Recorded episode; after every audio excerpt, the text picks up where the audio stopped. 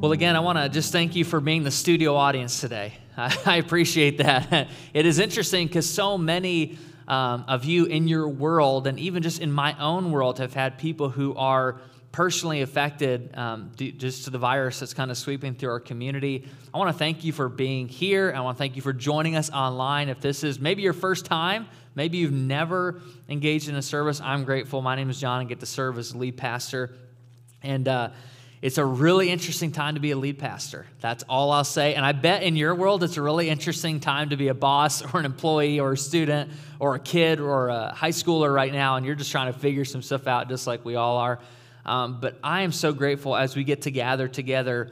I need this reminder. I need this gathering. I need to be in touch again with people to remind me I'm not totally crazy, that we can still follow God and we can still do these things even when it feels like this is so, so different. I've been spending a lot more time as it gets colder. Some of you know this. I was born in Birmingham, Alabama, and I think my body is still set to that thermostat. And so when I show up in Michigan every single winter, I'm just reminded of how much I hate being cold and how much I hate just when there's no sun for like weeks on end. I just don't do well mentally. And I've just spent a lot more time inside. Like some of the inside things you do are fun. Like obviously you get to put up the Christmas tree. Some of you did that. Some of you went and bought and hacked out a Christmas tree and put it up. And what's interesting is the more time I spend in my house, the more I'm reminded that we are mid-renovation at our house. Like we've lived there over a year, but we are nowhere near done with so many things. There's still multiple places in my house I can see drywall and put my hand through spots that should be covered and open wiring, and just, it sounds way worse than it is, but it's pretty bad. Like it's pretty open right now. But what's really interesting is that there have been some pretty major projects that we've done. Like you have to remind yourself, okay, we did this and that. Some of you in the room have been blessed to be a part of those projects with me. And one of those was our floor. And some of you already know this. I shared in the spring, we laid about 800 square feet of floor, but this was after I laid 800 square feet of floor. This picture is representative of what we had happen about a week after the floor was done. Some of you remember the story. What we discovered, we were walking through one night, and Lindsay said, I feel bubbles of water coming up under my feet, which you should never have in your house. That's just the worst feeling, and when you hear squishy sounds in your kitchen, something is terribly wrong. If you have that, come see me. I can tell you exactly what to do. And what was interesting is as we kind of dug into it, at first we thought, well, it's probably just a leaky dishwasher. It may just have like a valve or something's not fully sealed, or maybe there was a leak in the dishwasher line or something like that.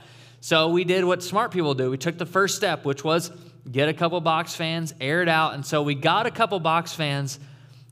Day goes by, 2 days go by, almost 3 days go by, and this water has not stopped filling underneath our floor. And I am like getting very disturbed. I'm like doing the math in my head, how much I already spent on this project. I'm like, no, I do not want to have to redo this whole thing.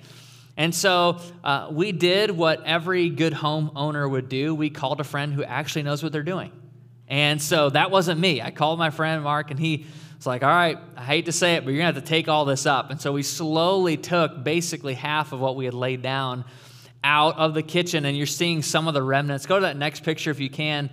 This was the problem spot. So we had this small water line after we ripped up all the underlayment, all the laminate floor that had been cracked or broken somehow, and was just dripping water up into our floor for like a week straight. You're not laughing because you're feeling my pain, right? Like it was an awful realization.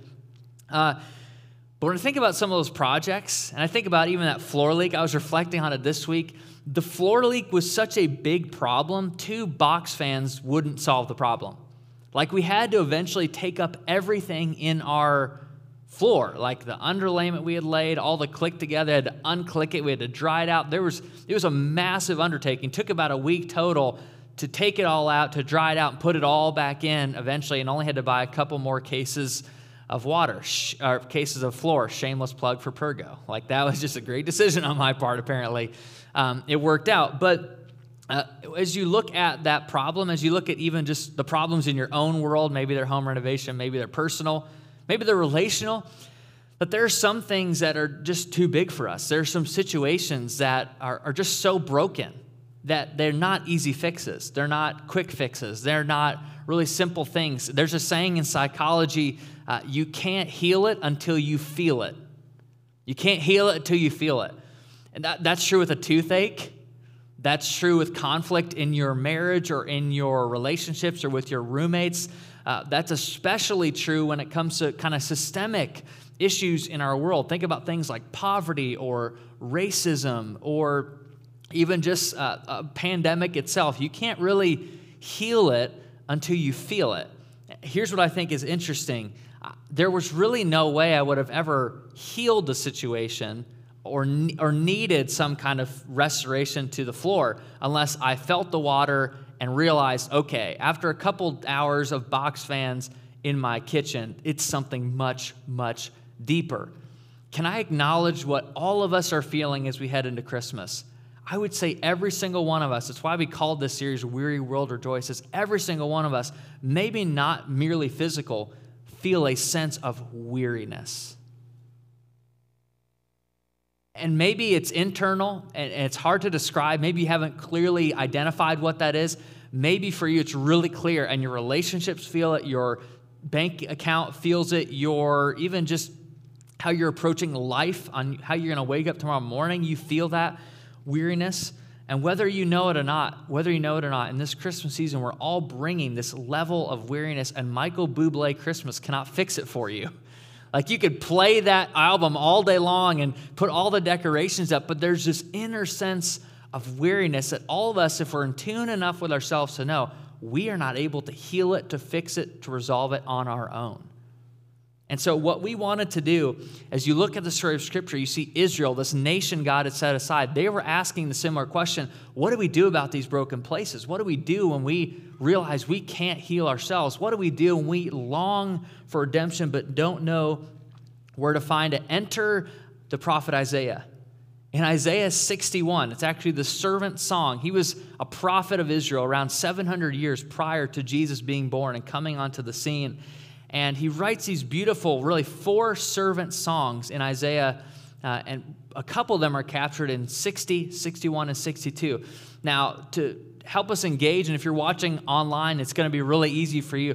The scripture won't be on the screen because I actually want to read it over you, but if you want to pull out and follow along, Isaiah 61, we're going to read the whole 11 verses, and I want you to catch what's going on. As he's writing these prophecies, this is what Isaiah 61 says. He writes, "The Spirit of the Sovereign Lord is on me, because the Lord has anointed me to proclaim good news to the poor. He sent me to bind up the brokenhearted, to proclaim freedom for the captives and release from darkness for the prisoners, to proclaim the year of the Lord's favor and the day of vengeance of our God, to comfort all who mourn, provide for those who grieve in Zion, to bestow on them a crown of beauty instead of ashes, the oil of joy instead of mourning, a garment of praise instead of a spirit of despair.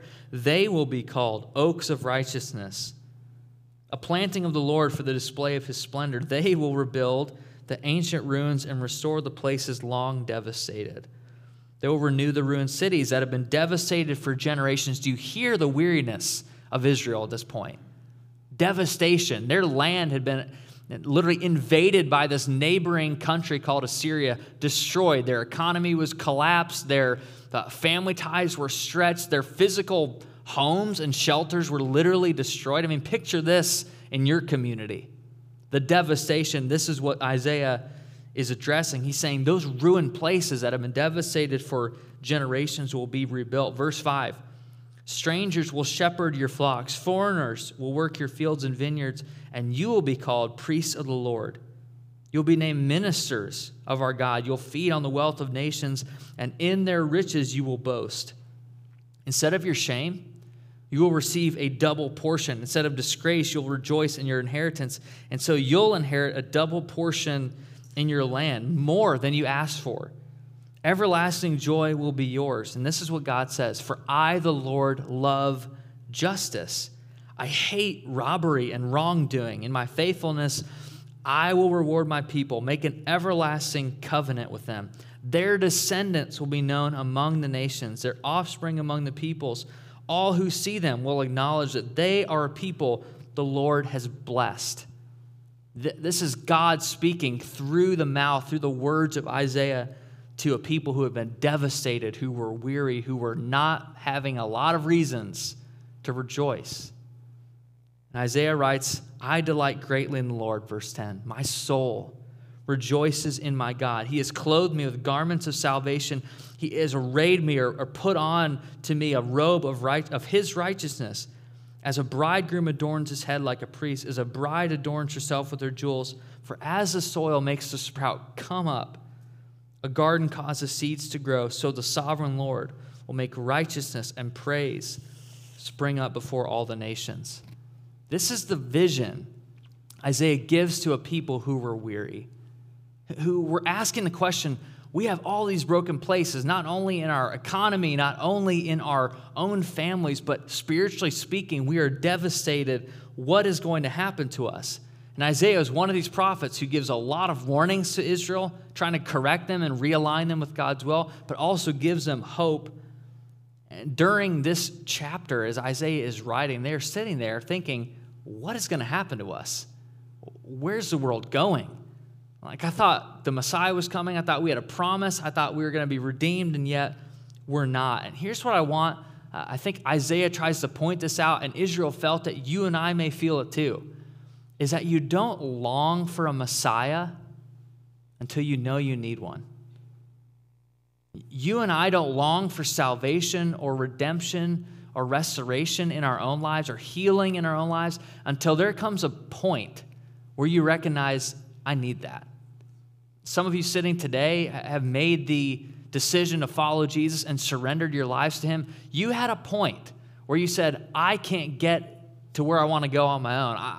I need something greater. There's sin, there's brokenness, there's fractured relationships that I can't seem to micromanage my way out of. I need something greater. And you surrendered to Jesus, and you're living a life that's overwhelmed and overcome by that reality, hopefully every single day. But this is what's happening in Israel's life. This is what I think is happening in our own world. You don't long for Messiah. There's Advent. This word really just means longing, holy expectation. You don't Advent, you don't long for something until there's a moment of clarity in your own life and desperation. I need that.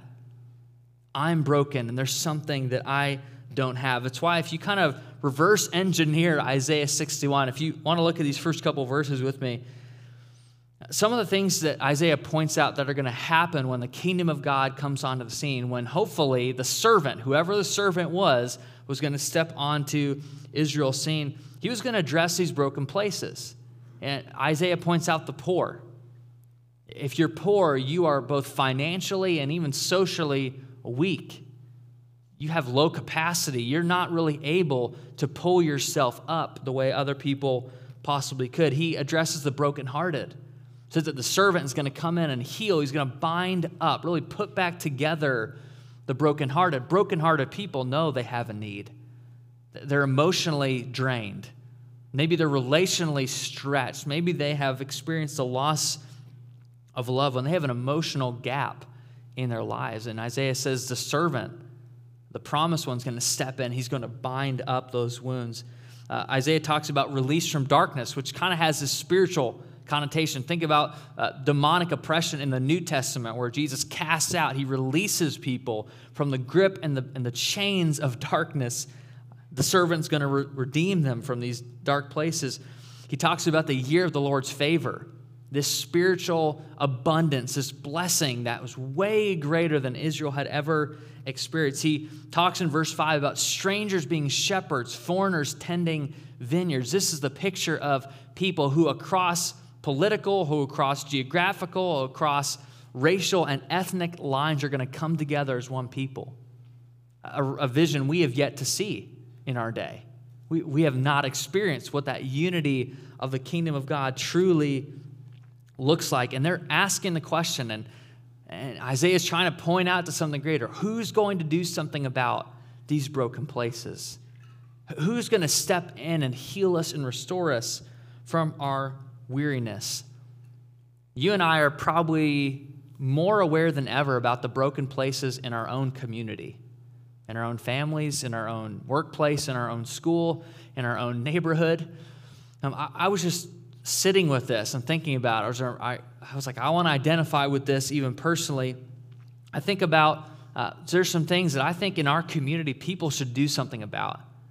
Who should do something in our community about addicted students? Students whose lives have been wrecked by vaping or pornography or addiction to drugs or alcohol. Kids in our high school 5 minutes away. I'm not talking about like out there. I'm talking about right here. Someone should do something about that. I think about spouses who cheat on each other back and forth, whether it's online or in real life with an affair. I think about some leaders in our community have shared with me multiple times that Byron Center, the community that our church is in, has a higher average of divorce than the national average. Someone should do something about that. Someone should step in and do something about that. I think about alcohol abuse in our community. Medically speaking, this is not probably news to you, 4 or 5 drinks at a time is considered excessive and is labeled as binge drinking. Some of you are like, I thought it was 10. Like, Christmas is coming up, John. You can't be telling me 4 or 5. Like, some of you are in that. You've experienced what that's like. Some of you have experienced what it's like to lose control to a substance like that. Online sales of alcohol, April of this year, were up 500% over April of last year. Someone should do something about that. Someone should step in and do something. Think about just the rise and the exposure that we've all had to racism in our country. Over the last couple weeks and months and even years that we just didn't have on our radar. People that if we stepped into their shoes, our experience would be incredibly different than the one you and I tend to live out. Someone should do something about that. I think about the grip of greed and materialism that so easily sweeps into our own community, and through the lens of an Escalade, it's sometimes hard to see the needs around us. Through the rearview mirror of our new boat, or I don't know, do boats have rearview mirrors? I was going to say, that just gave it away. I've obviously never owned a boat. Through a new cottage or a nicer lawn, it's sometimes hard to see the needs, and our hearts get easily trapped in greed and materialism. Someone should do something about that. I think about physical disease, cancer, Alzheimer's, COVID-19, the things that you and I are feeling the pressure on. Someone should do something about that. This is why Christmas is good news, because someone did something about that. And it wasn't you. It wasn't Israel. It was the servant. It was someone greater. It was a redemptive force that was so much stronger and more powerful than us. This is why I think Christmas is good news. This is why the weary world can rejoice even when things look really, really dark and devastated, and you're looking through the ruins and rubble of a community, you can see glimpses of what Isaiah 61 is talking about. Not because of what we've done, but because of who we are partnered with. This is why Frederick Buechner, this writer and theologian, this quote floored me this week, and I want to read it together and just have you embrace it and let it sink in. He says this about Christmas: the good news breaks into a world where the news has been so bad for so long that when it's good, nobody hears it much, except for a few. Who are the few? The ones who labor and are heavy laden, like everybody else, but who, unlike everybody else, know that they labor and are heavy laden.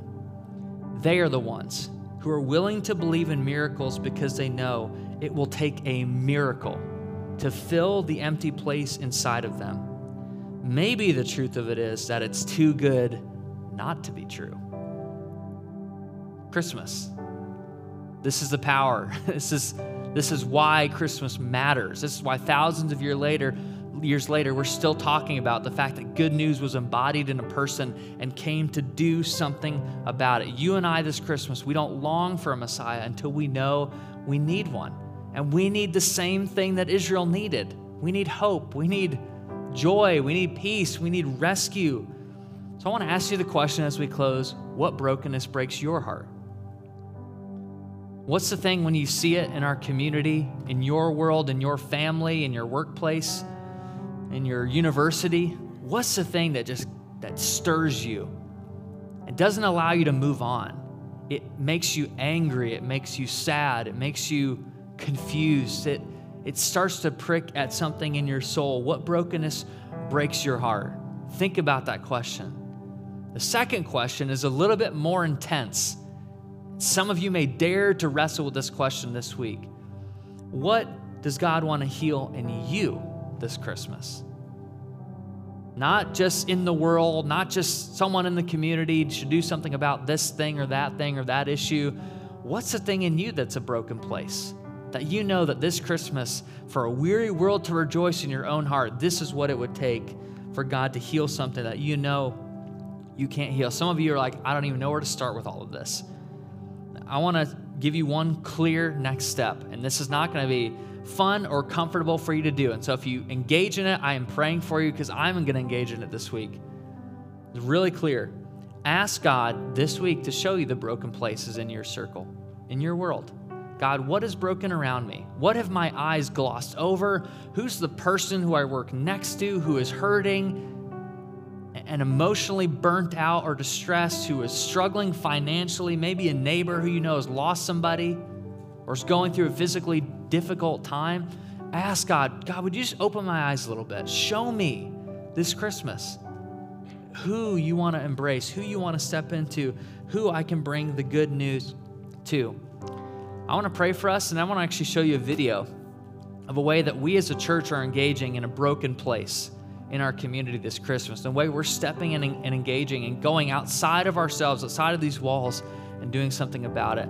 But I know it's easy to sit here and it's easy to gloss over the fact that there's stuff in your own heart that God wants to make new and to redeem and maybe even set you free from, to heal you from this Christmas. So I just want to pray for you before we watch this video.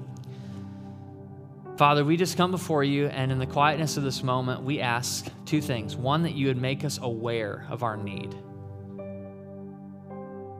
that we don't really ever long for Messiah. We don't ever long for you until we know how much we need you. So I pray, God, would you make us aware of how much we need you? And secondly, I pray that you would help us to stop running to everything else to achieve that satisfaction or that solution or the healing that can only come from you, that only really comes from us surrendering to you. So God, free us from the grip of sin. Free us from the grip to try to do it on our own. Free us from acting independent from you this Christmas. And I pray that you meet us right where we're at. In Jesus' name, amen. Amen.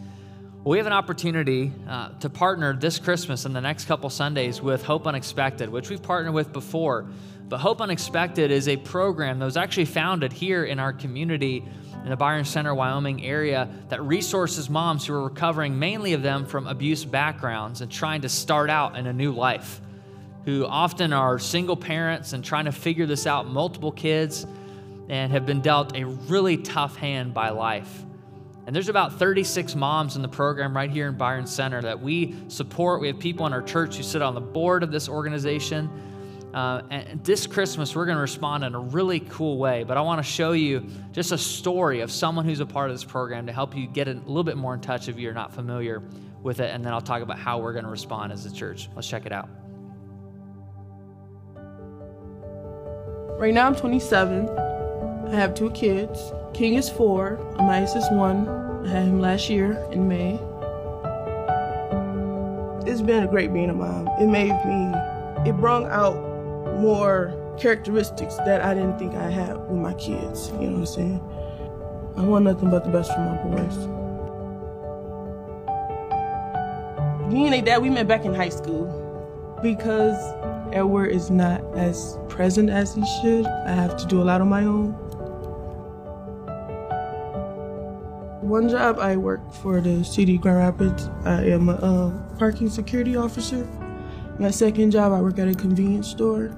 Both jobs I work third shift. Third shift, 2 kids, it's a bad combination. A very, very bad combination, but the way my support system is set up is what I have to do. I had some tough times. Like just being in the shelter in Muskegon, that's when went downhill. Everything shattered. They'll just be my kids, back and forth to Muskegon. I'm still working 2 jobs. I don't want to go back.